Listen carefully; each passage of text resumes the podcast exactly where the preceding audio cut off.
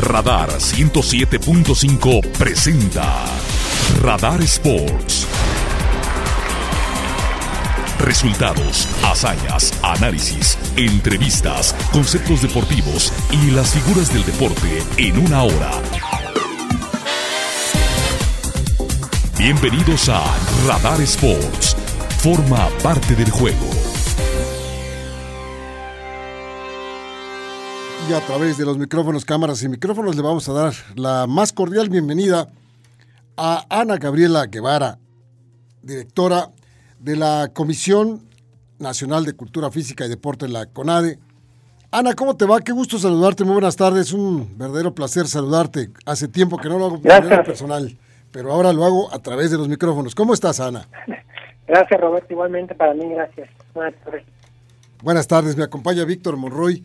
Y por supuesto que, mira, para aprovechar los minutos que nos estás regalando, preguntarte primero que nada, ahora ahí en CONADE, ¿cómo se observa la condición de este ciclo olímpico que va a ser distinto, que va a ser no igual a los otros, donde los atletas tienen prácticamente cuatro años para retomar fuerza, para seguir preparaciones especiales y todo, y ahora, pues estando ya en el mes de enero del 2022, los Juegos Olímpicos son en París el 2024, pues hay muy poquito tiempo, ¿no, Ana? Pues la verdad lo vemos bien, Roberto. Yo creo que es un, un nuevo planteamiento de tiempos donde el COVID pues nos ha marcado otra forma de entrenamiento, otra forma de clasificación y, yo creo que el ejercicio pues sirvió del, pasado, ¿no? Y que lo que ahora se ve más estrecho en cuanto a los tiempos, pues el pasado fue más largo porque tuvieron que hacer un año más de, preparación, lo cual me mermó y que el nivel competitivo de los olímpicos pues tampoco se vio se vio disminuido, sino todo lo contrario, se mantuvo y pues no, a lo mejor no tuvimos las figuras del tamaño del censo de, o de Bolt, pero el nivel, el nivel elevado de deporte estuvo presente. ¿Qué tal, Ana? Muy buenas tardes. Te saluda Víctor Monroy. Al final del día, pues eh, en este balance que se hace con lo obtenido en Lima, con lo obtenido en eh, Tokio, pues eh, creo que hay un, hay un buen sabor de boca porque efectivamente, ¿no? Si bien es cierto, hubo siete cuartos lugares, por ejemplo, en Tokio, pero los Paralímpicos eh, volvieron a sacar la casta y nos habla de una generación que está todavía en ese proceso de crecimiento y que quizá para París nos podrá dar sorpresas importantes, ¿no? Sí, es correcto, es un, un, escenario bastante prometedor para Tokio después de lo logrado en, Lima. Lamentablemente pues llegó el COVID y, mermó ahí algunas cosas de las que tenían planeadas. Recordarán que pues yo hice el anuncio de 10 medallas que desafortunadamente pues se quedaron en siete cuartos como lo refieres y solamente llegaron cuatro metales, pero al final creo que, que el, futuro es prominente. Yo creo que la nueva generación viene empujando fuerte, la referencia, como bien lo dijiste, los paralímpicos, pero también en el, en el equipo el equipo nacional debe haber buenos resultados, ya que los pasados eh, Juegos Junior que se llevaron a cabo en Cali, pues México tuvo también un destacado papel bajo pues el mismo esquema que se siguió para Tokio, el, cerco sanitario en el Centro Nacional de Tornamiento, el, cuidado del entrenamiento y que los atletas pues puedan seguir trabajando. Aquí la, la salud es lo que prepondera el, el poder seguir avanzando.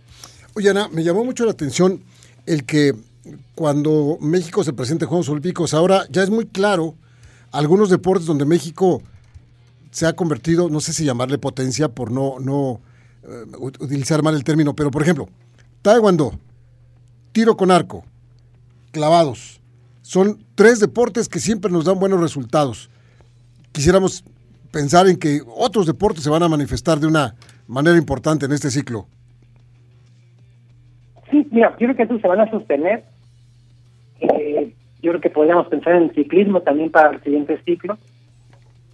Podríamos pensar también en, una bueno en una apuesta que estamos haciendo con, con el voleibol, el fútbol femenil que pudiera volver a, a, dar este resultado de clasificar y de poder estar en, pues, la disputa y, también en el en el participar en los Juegos Olímpicos. Hay que recordar que bueno eh, hay van a entrar al olimpismo, que van a salir, todavía están en duda si el softball se sostiene, pero pero creo que sigue sigue habiendo apuesta por, por nuestros deportes. El boxeo es otro deporte que puede que, se puede prestar. El caso de, del atletismo, que pues, también siempre es una, una apuesta, ¿no?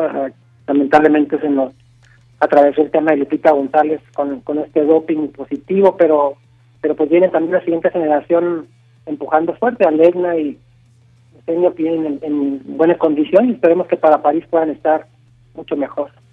Y yéndonos un poquito a las bases, Ana, mucho más abajo en la, en la pirámide, pero no por ello menos importante, eh, el desarrollo de los Juegos Nacionales con ADEN, ¿no? que por cierto ya se lanzó la convocatoria, que va a ser, eh, si no me equivoco, entre mayo y junio de este año. Este, es, es importante seguir con el fomento de estas nuevas generaciones, porque ahí, ahí están los futuros medallistas también, ¿no? Sí, es una cantera de talento y que también ha dado pues un giro también en la exigencia del del, pues, del nivel competitivo, porque no hay no hay otro escenario donde se puedan probar y no hay otro escenario tampoco donde podamos encontrarles, así que pues el, el, el esquema que hoy los, los nacionales con ADE tienen, pues eh, hemos buscado cómo elevar el nivel competitivo y también buscar cómo esta brecha de, del proceso nacional al, al internacional no se vea pues no se vea mermado y tampoco se vuelva como como solo un, un proceso por cumplir, sino también que tenga perspectiva de, de largo alcance. Estábamos eh, escuchando eh, el pasado lunes que platicábamos para la televisión también acerca de los apoyos que va a recibir en este ciclo eh, el, deporte en México para poder encontrar, como bien dices, ya sea por los Juegos de CONADE, ya sea eh, en los Juegos centroamericanos o panamericanos, si da tiempo que se desarrollen como, como debe ser en este calendario, pues eh, van a tener los apoyos importantes que siempre necesitan los deportistas para poderse desarrollar, ¿no? Sí, el apoyo económico y todo el, el resguardo de acompañamiento para esto es, ya está. Y obviamente que vamos por ejercicio fiscal año con año, pero esto no, no va a ser un impedimento. El, el, recurso está y lo único que pues buscamos y exigimos para todas las federaciones y por el caso de los atletas que ya son parte de la selección, pues son sus, sus planes de entrenamiento y sus calendarios para poder así cumplir un tiempo de informe. Ahora que subrayaste esta palabra de federaciones, eh, enterados estamos de que la Federación Internacional de, de, Natación tomó las instalaciones de la Federación Mexicana de, Natación, desconociendo a Kirill Todorov.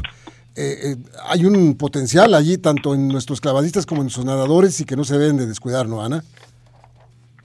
Sí, no, no quisiera reunir el tema porque estamos valorando la, la posición que tomará la CONADE respecto al tema. Eh, lo único que te digo es que como, como máxima autoridad del deporte nacional, pues nuestra preocupación y nuestro momento siempre para todo el deporte pues es resguardar a los deportistas. Y, para este caso, te repito, estamos valorando cuál va a ser la posición. Hubo acercamientos para tratar de rescatar la situación durante los Juegos Olímpicos con la FINA. No, no hubo respuestas favorables. Y pues la verdad sí nos agarra un poco de sorpresa esta pues este movimiento que acaba de hacer la FINA, este pronunciamiento, pero de cualquier forma nosotros estaremos siempre a favor de los atletas y acompañando siempre desde el punto legal, pues lo que mejor sea para el deporte de México. Oye, Ana, a propósito de este asunto, hoy consigna la revista Proceso a través de sus, de sus páginas digitales que eh, después de, de, de, conocer esta decisión por parte de la Federación Internacional de Natación, eh, el señor Todorov tuvo una reunión, eh, un consejo, una reunión extraordinaria con 11 integrantes de un consejo este, reorganizador.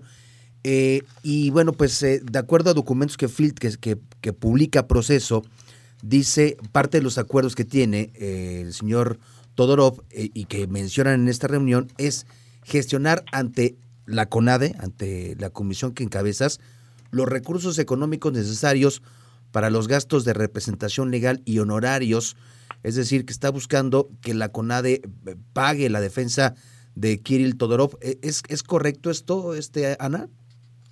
Desconozco la reunión y tampoco tengo conocimiento del, del escrito.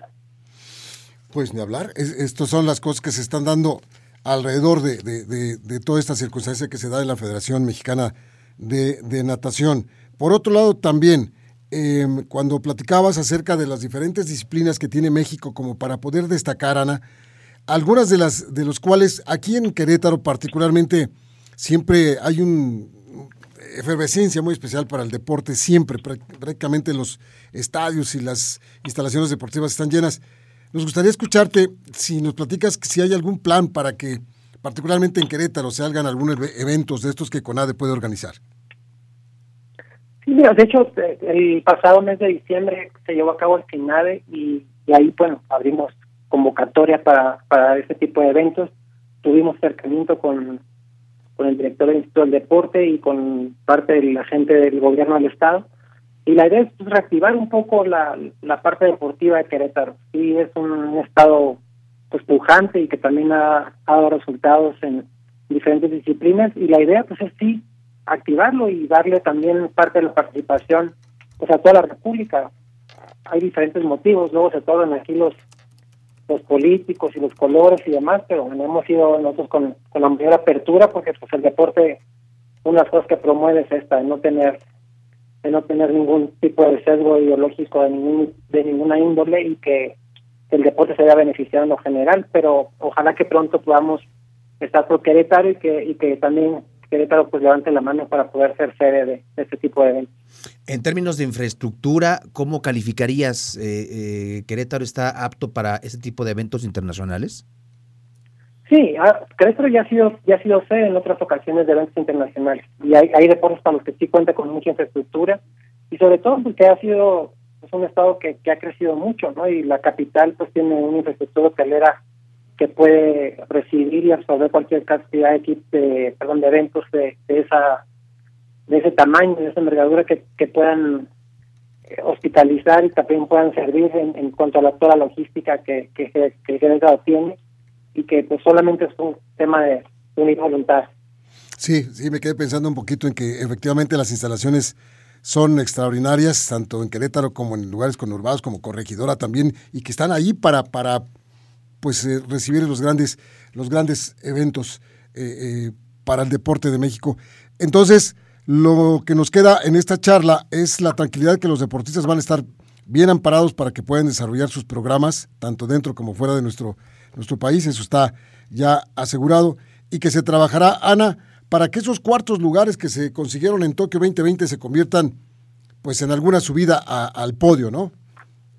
Sí, claro, y, los cuartos lugares y los que quedaron entre los 16, porque hay un número considerable, no traigo no, recuerdo el número exacto ahorita, pero pero fueron esos cuartos lugares y luego los que quedaron del cuarto al octavo y luego del octavo al dieciséisavo, donde también hay una pues una cifra considerable de atletas que, que puedan dar el salto para los siguientes años.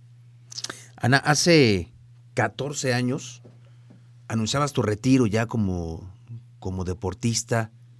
¿Qué es, ¿Qué es lo que más extraña Ana Guevara de, de ese rol de, de ser una de, además una de las atletas olímpicas eh, pues más icónicas de la cultura popular de nuestro país?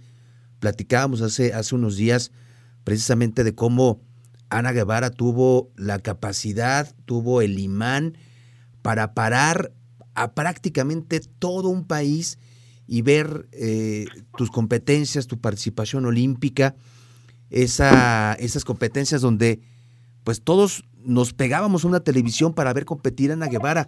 ¿Qué es lo que más extrañas, Ana?